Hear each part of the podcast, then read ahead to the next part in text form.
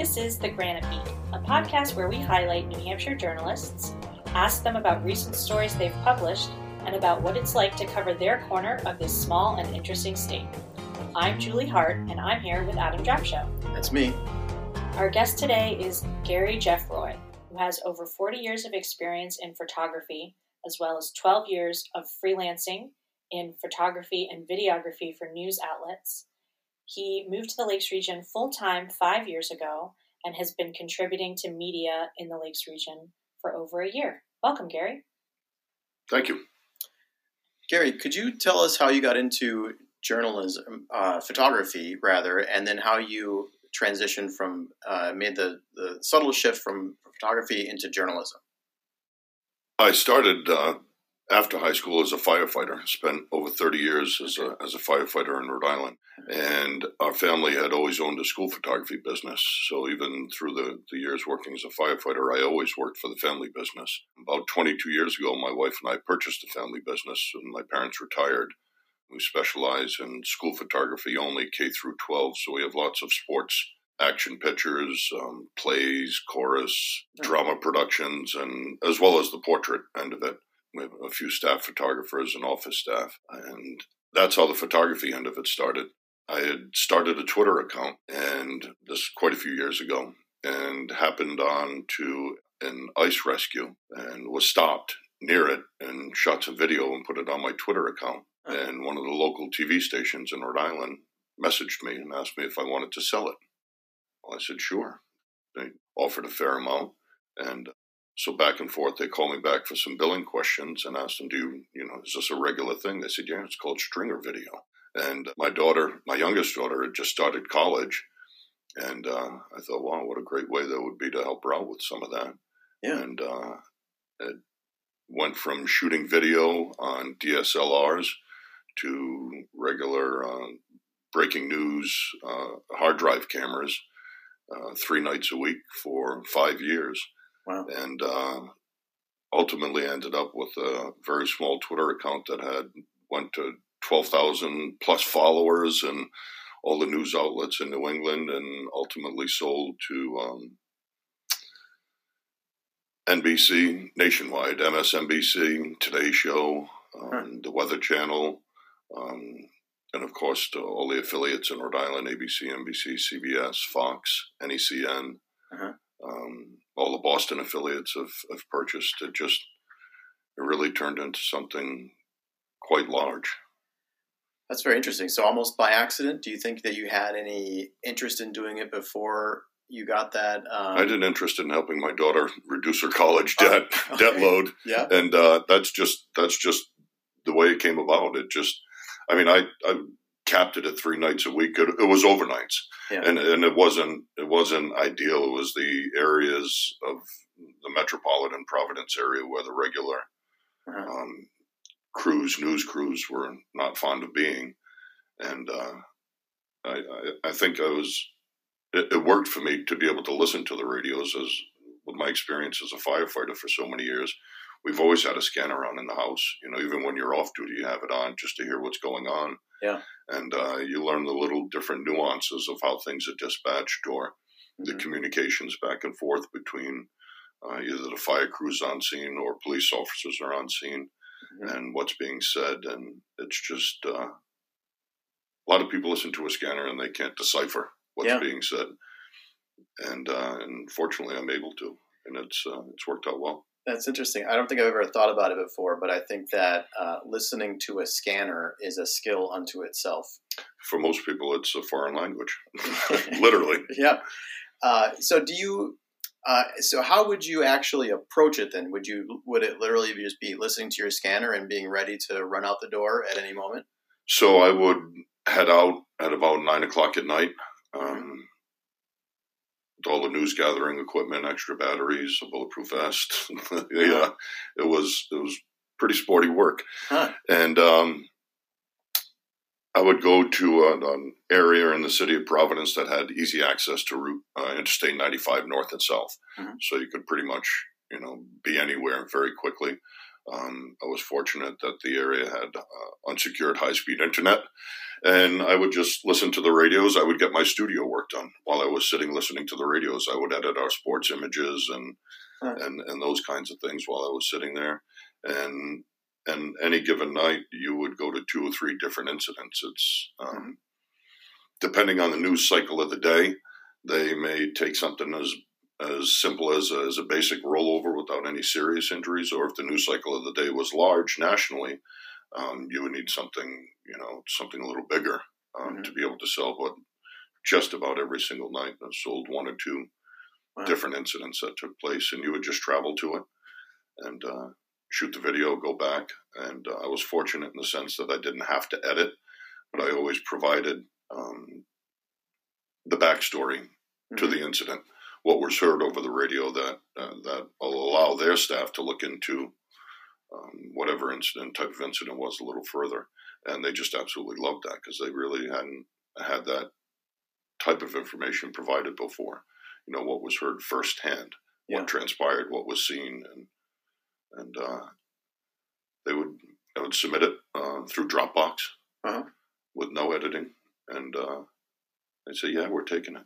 and it was just literally as easy as that.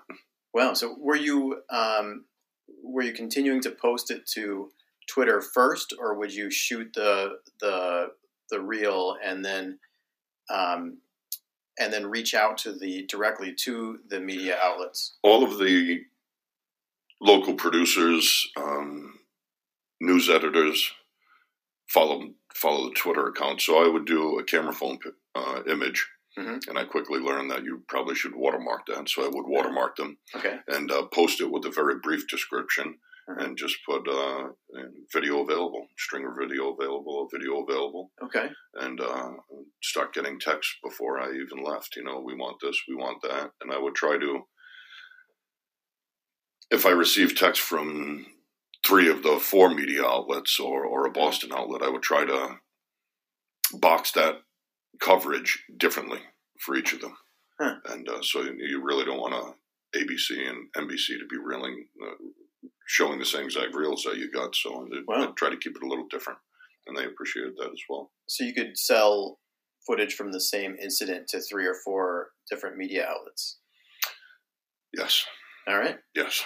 These are some real. Uh, we're, we're we're putting together some real uh, good money making strategies here for anyone that's listening. It doesn't work in New Hampshire, in case you're wondering. okay. All right. the, the network affiliate in New, affiliate New Hampshire does not buy stringer video. Okay. All right. Well, for those of our listeners in Rhode Island uh, and Massachusetts, uh, you know, this will be valuable information. Um, so when you uh, when you approach uh, this sort of visual work, uh, photo, video journalism, photojournalism versus your studio photography, it, are there any parallels? Is there any crossover in how you approach the work, or is there are these completely different animals? It's similar uh, to an extent. When you, a lot of the high school sports today, the officials don't allow flash photography. Mhm. So it's high ISO photography, Mhm. um, low speed, um, low shutter speed, Mhm. and uh, low f stop. So you when you get into uh, nighttime fires Mhm. and um, a play, Mhm. for example, Mhm. very very similar.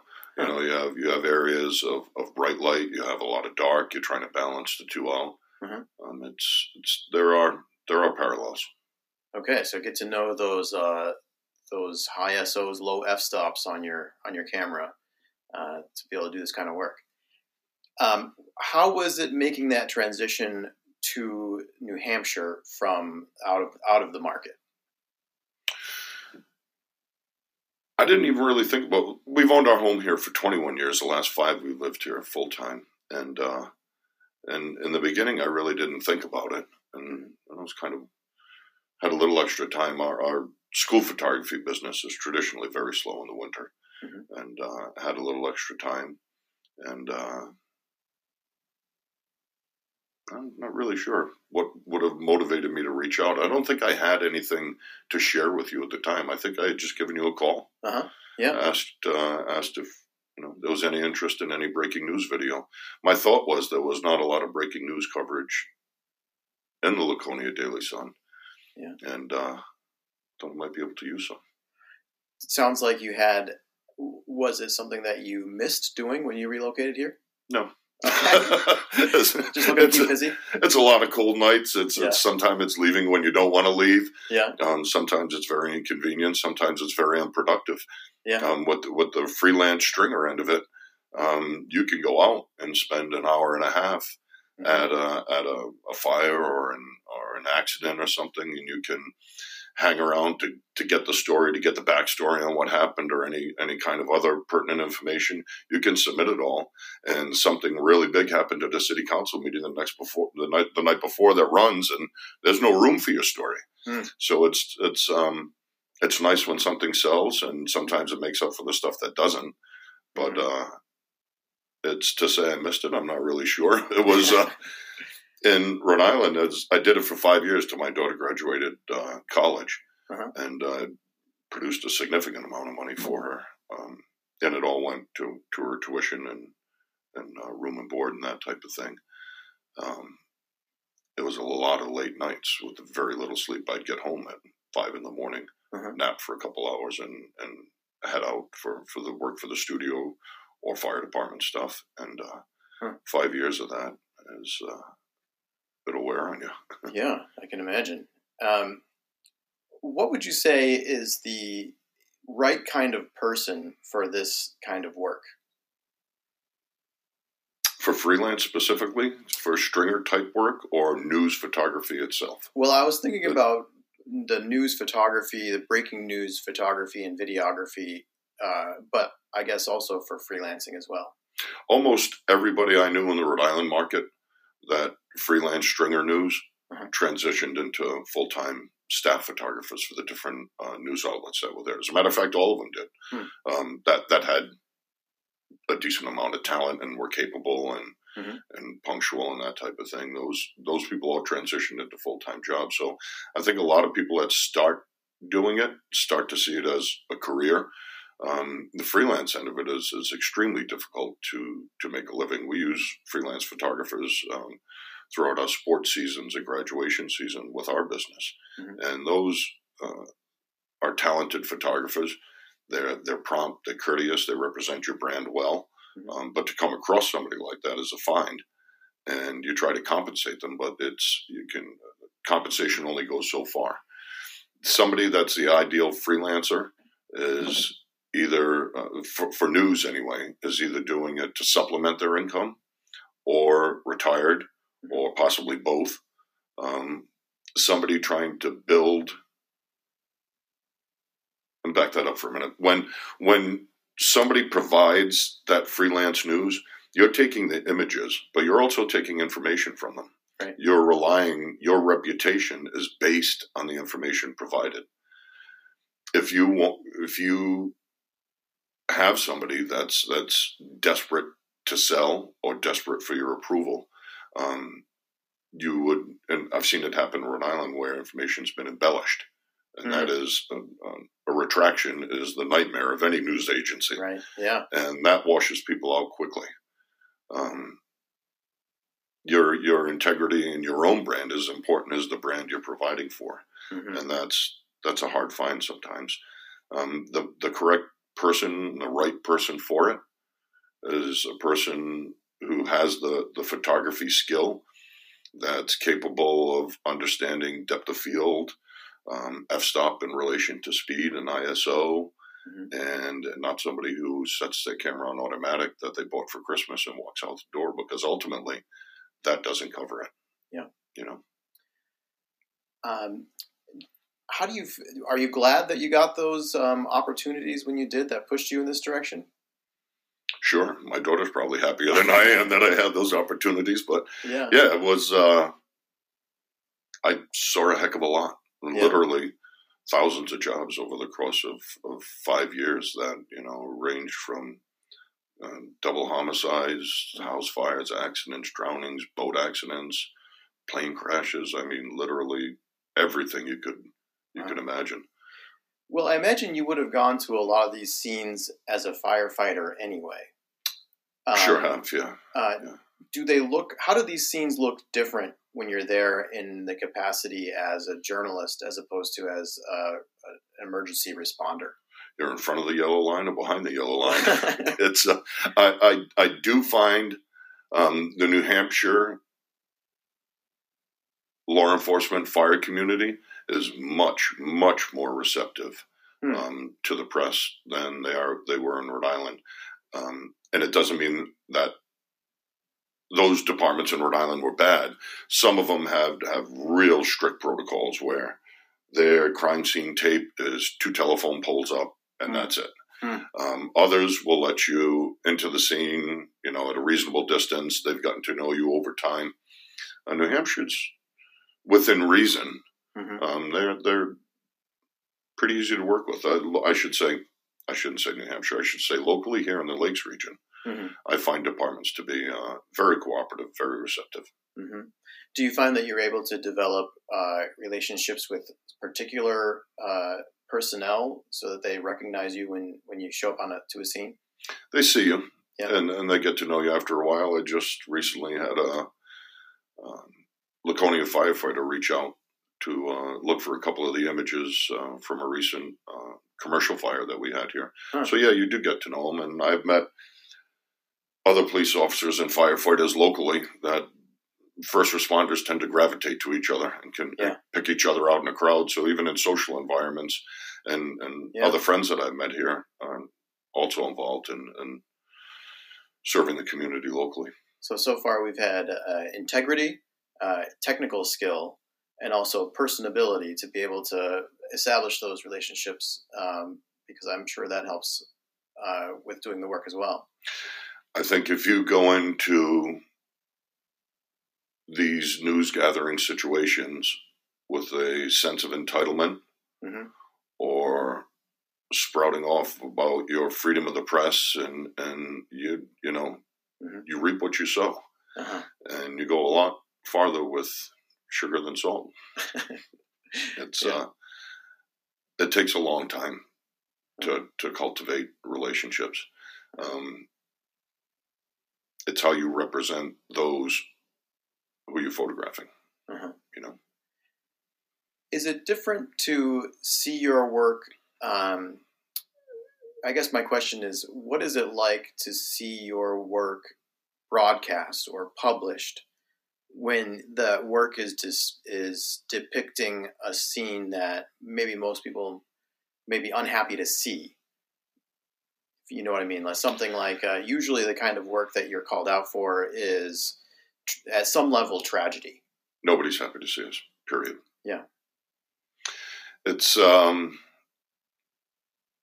for me. I hope I provided as many sides to the incident that were possible. Sometimes it's not possible to provide all the sides of what's unfolding in front of you. Sometimes it's simply the carnage. Sometimes it's the human aspect to it. Um, ultimately, it's not the freelancer who picks the content that plays. Right. It's it's the editors, and you hope that your editors have a human side also. And and when you get a little bit of that, the the scenario and the job becomes a little bit easier. I, if I could uh, make sure I'm understanding what you're saying, is sort of there might be a photo that's cropped in close to, uh, let's say, a car crash, for example, but there might be another shot that's zoomed out a little bit so that you can see the emergency responders helping the person in the car crash. Is that the difference you're talking about? It is that that you can see somebody trapped. Of course, you wouldn't want to show the person trapped, but you can show um, the scene depicting someone trapped in the vehicle, in the carnage and in the in the bent metal. Um, but if you pull back on it a little bit, you show the three firefighters leaning against each other with the Hurst tools, trying to free the victim from the car. Mhm. That's the story. Yeah. You know, there was the accident, there was the effort to save lives. Hmm. Um, there was a particular out, outlet in Rhode Island with the, with the mindset of it bleeds, it leads, Yeah. and um, there are, you know, that's certainly their prerogative. Their their money is also green too, and you're out there at three, four, five in the morning to sell. Mm-hmm. Um, but it doesn't give you a decent feeling about what you're doing. Mm. Um, I'd like to ask you specifically about uh, some recent uh, a recent situation that you helped cover for the Laconia Daily Sun uh, involving um, a shooting, a police shooting in Guilford.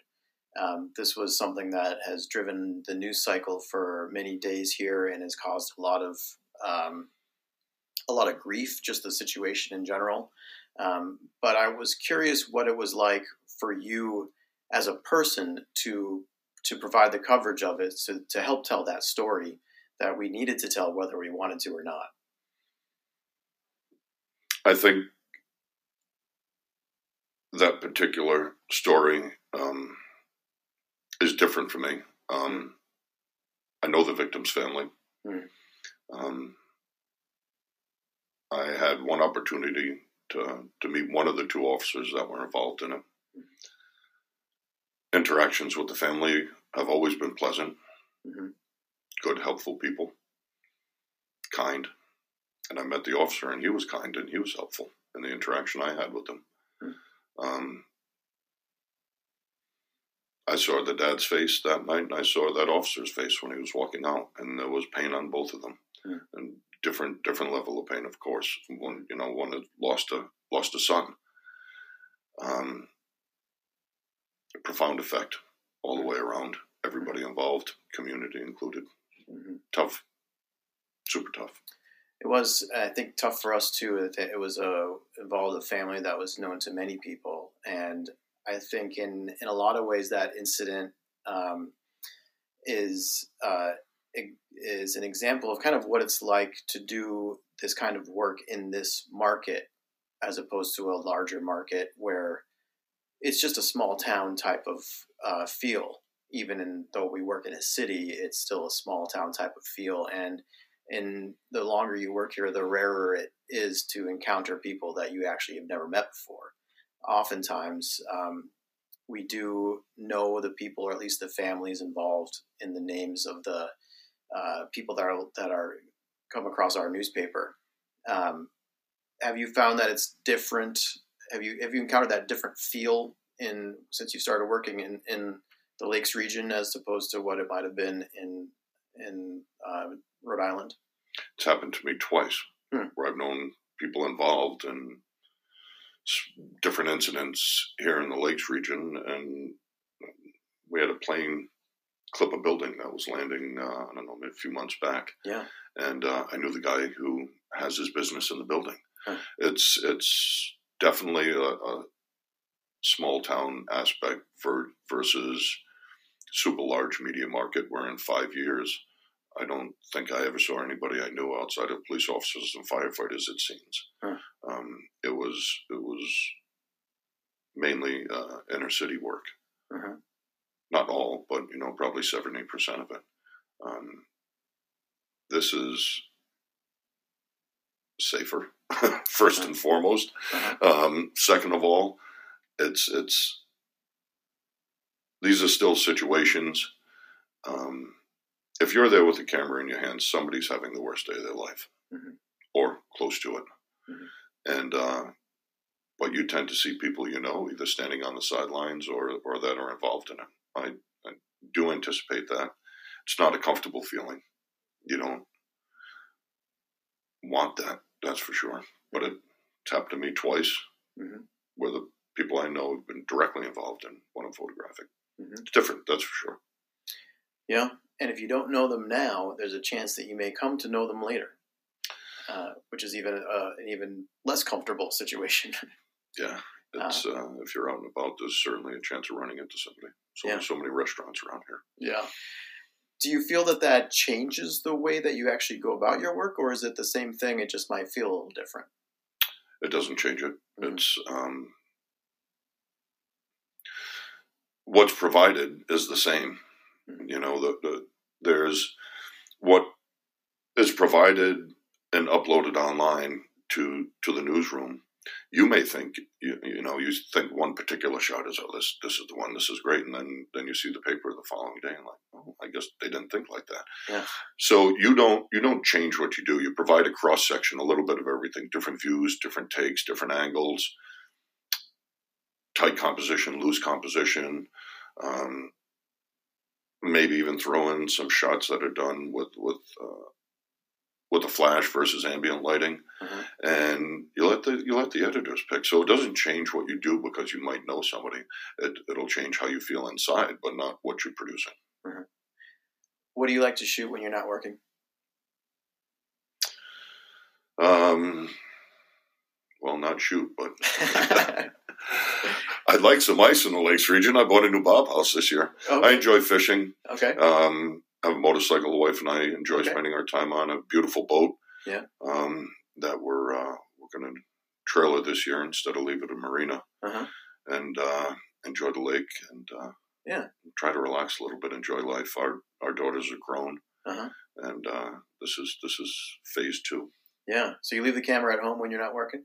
Yes, definitely. Actually, not really. There's always a there's always a camera in my truck. In my wife's car, there's another camera. That's part of the the, the freelance, Yeah. um, you know, stringer content provider type scenario. There's a scanner in my wife's car. There's a scanner in my kitchen. There's a scanner on my nightstand. Uh-huh. Fortunately, my wife has grown up with this. Uh, grown up has lived with this for the thirty plus years we've been married. Uh-huh. That does to her, it's just background chatter. She can perfectly go to sleep with the scanner on half volume in the bedroom. It doesn't bother her at all. Few women are probably capable of that. She's one of them. Yeah. And uh, there's pretty much a radio everywhere. If if you don't have that kind of commitment hmm to listening and and hearing different things, and sometimes you just catch a fragment of it. You know, you were Mhm. talking and you missed it, so now you you back up. Now you're like, oh, geez, I got to listen. Sometimes it takes. There was a um, an incident in Tuftonboro involving the sheriff's department and a, and a shot fired, Mhm. and I had spoken with the editor, and I had the basics of what happened. There was a, a deputy that was shot at. They're looking for this person. It appears that they found him. It's barricaded. And I had everything but where it was. And it took me almost a half an hour. They were not putting out the address. It's an officer safety thing. Yeah. It's understandable. They were they were bringing in uh, you know tactical teams and that kind of thing. And um, it took a half an hour to figure out where they were. You know, most of it was figured out driving towards Tuftonboro with troopers following me and you'd see them turn in the distance, and I'm like, all right, that's a good start. I'll turn there. And right towards the very end, I, they staged an ambulance. Uh, the commander of the incident staged an ambulance, and Uh-huh. I was able to hear where they staged the ambulance out, which is in proximity to it. But you would, it's not always so easy to figure out what's going on. That's, I think, where the, the years of fire department and that kind of stuff comes in. Yeah, and when you're, uh, and I've uh, done the same thing, kind of followed uh, followed emergency vehicles. There's a um, there's a, a, a gray area, which is how well you follow them versus how much space you allow. And, and I'm not talking about specifically the like feet behind the vehicle. I'm talking about when a scene is being set up they may not have the time. Their, their first priority is not to set up the cordon for the press. Their first priority is to is to is to arrive on the scene and assess the scene. So, how do you go about figuring out how close you should be versus how much space you should allow for the emergency responders to do their work? I look at every scene as a firefighter, where they're going to want to bring the ladder into the front of the building to stick the roof, and Uh-huh. um, that you know they're going to have they have their first two engine is stretching their attack lines. They're going to bring in uh, a tanker, most likely. Locally, you don't have hydrants everywhere. Uh-huh. Um, I look at it from a firefighting standpoint. You'll have a relay engine somewhere. There's going to be a, a long layout to to a tanker task force in the road, and those are the kind of things that I see. That probably I, I would think that most people pull up and they're like, "Well, the house is on fire," but it's I, I look at it as a more uh, tactical view of how they're going to set this up, okay. and uh, and that tells me probably uh, when I parked at those incidents, that's how I'm looking at it first, and the second thing I'm thinking of is how do I not get boxed in and be here till six o'clock in the morning? So you you tend to get good at it pretty quick unless you want to spend five, seven hours on a job. yeah, for for the one picture that the editor will buy the next day. True. Yeah. Um, well, uh, Gary, that's um, answered my questions for you. Julie, did you have any questions for Gary? I think we've covered everything. Yeah. Is there anything more that you'd like to say? No, thank you for your time. All right. Well, thank you very much.